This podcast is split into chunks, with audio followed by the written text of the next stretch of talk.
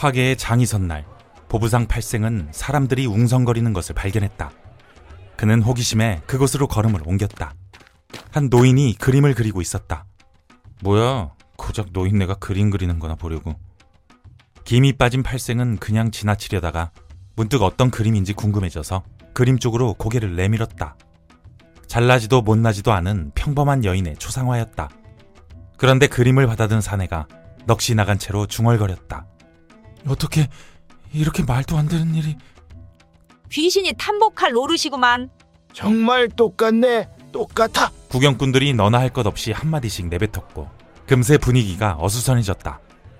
팔생은 무슨 상황인지 이해가 가지 않아 옆에 있던 남자에게 물었다.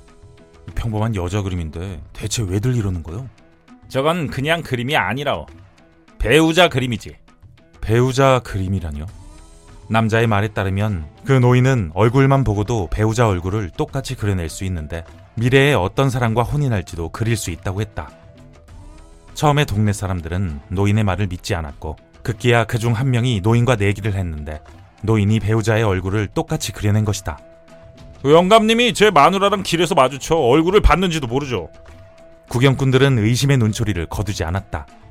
그때 한 여인이 나섰다. 혹시 서방 얼굴도 가능하신가요? 당연히 가능하오. 하지만 내가 당신 남편 얼굴을 제대로 그린다면 돈을 내시오. 여자가 고개를 끄덕였고 노인이 화선지에 선을 그었다. 그림을 받아든 여자는 저도 모르게 숨을 들이켰다. 오른쪽 눈옆 점세개까지 똑같네. 똑같아. 여자는 뭔가에 홀린 것처럼 동전을 꺼내 노인의 손바닥에 올려놓았다. 반신반의하던 사람들의 분위기가 돌변했다. 서로 그림을 그려달라고 옥신각신하는 사이 한 사내가 먼저 동전을 내려놓았다. 노인은 사내를 바라보더니 씩 웃었다. 그러고는 유려한 손놀림으로 초상화를 그려냈다. 사내의 부인을 아는 사람들은 탄성을 질렀다. 정말 똑같네. 똑같아. 그런데 노인이 그림을 또 한 장 그리기 시작했다. 아직 앳된 티가 남은 소녀의 그림이었다. 이것도 당신 거요. 남자는 이해가 안 된다는 표정이었다. 제 배우자 그림은 방금 그려주시지 않았습니까? 당신은 두 명의 배우자를 맞을 운명이요. 뜻밖의 말에 놀란 사내가 언성을 높였다. 아, 제가 딴 살림이라도 차린다는 겁니까? 사내의 안사람은 아직 몸도 쌩쌩한 데다가 둘은 마을에서도 금슬 좋기로 소문이 자자한 터였다. 그건 내 알 바 아니요. 나는 그저 얼굴에 나타난 대로 그릴 뿐이니까. 돈을 마저 내야지.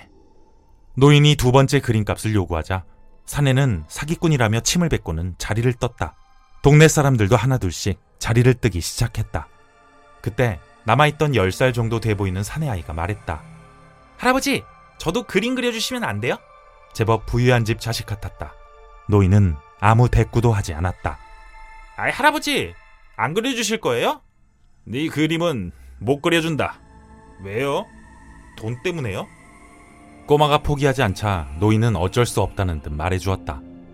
넌 장가를 못 드니까.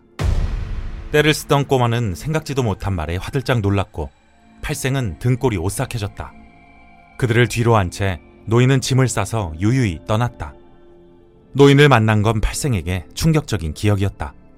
그 후 팔생은 노인이 정말 신비한 힘을 가진 건지 아니면 사기꾼이었을지 종종 생각해보곤 했다. 반년 뒤 다시 찾은 화개장터에서 팔생은 낯익은 얼굴을 발견했다.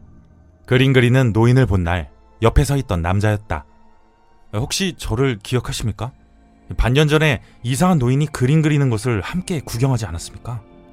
아, 그때 그 보부상. 참말로 기억력도 좋으시오. 팔생은 남자에게 슬쩍 궁금했던 일을 떠보았다. 혹시 그 뒤에 노인이 다시 나타나지는 않았습니까? 그러자 남자는 주위의 눈치를 살피며 말했다. 그 노인이 다시 나타났다면 아마 난리가 났을 테지. 그 노인이 두 번 장가갈 거라고 했던 사내 기억하시오? 결국 노인이 말한 대로 됐소. 아내가 아이를 낳다가 세상을 떴소. 팔생은 저도 모르게 숨을 훅 들이켰다. 그러다가 재혼을 했는데 혼례식 날 신부 얼굴을 보고 온 동네가 발칵 뒤집어졌어. 노인이 그린 두 번째 그림 속 바로 그 얼굴이었거든. 놀란 팔생이 그저 입을 다물고 있는데 남자가 말을 덧붙였다. 그리고 자기도 그림을 그려달라고 조르던 꼬마. 그 어린 것이 두 달 전에 홍역을 앓다가 죽었어. 진짜로 장가를 못 들 팔자였던 게지. 팔생의 팔에 소름이 돋았다. 노인은 그 아이의 운명을 미리 보았던 것일까? 다시 몇 달 뒤 봉평에 장이 서던 날 팔생은 주막에 들렀다가 우연히 사람들의 대화를 듣게 된다. 그 배우자 그림을 그려준다는 신통방통한 영감님 아직도 이곳에 계신가? 이 집 주인이 그 영감 소문을 듣고 여기에 묵으라고 했다던데? 귀가 번쩍 뜨인 팔생은 허겁지겁 뛰어나와 주인에게 노인이 머무는 방을 물었다. 그리고는 노인의 방으로 향했다. 노인은 표정 없는 얼굴로 팔생을 바라보았다. 우리는 초면이 아닐 테지. 맞습니다. 여태껏 기억하시다니. 부끄럽지만 저는 아직 안 사람이 없습니다.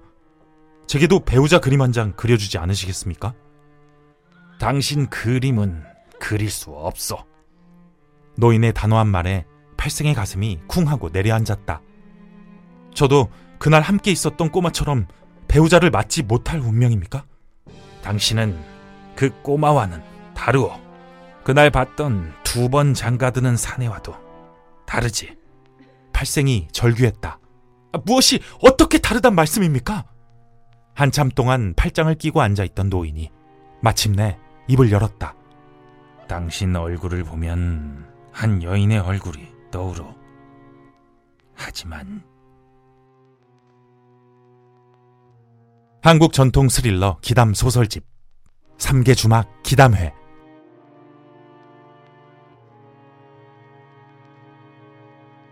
이 콘텐츠가 도움이 되었다면 구독과 좋아요를 눌러주세요.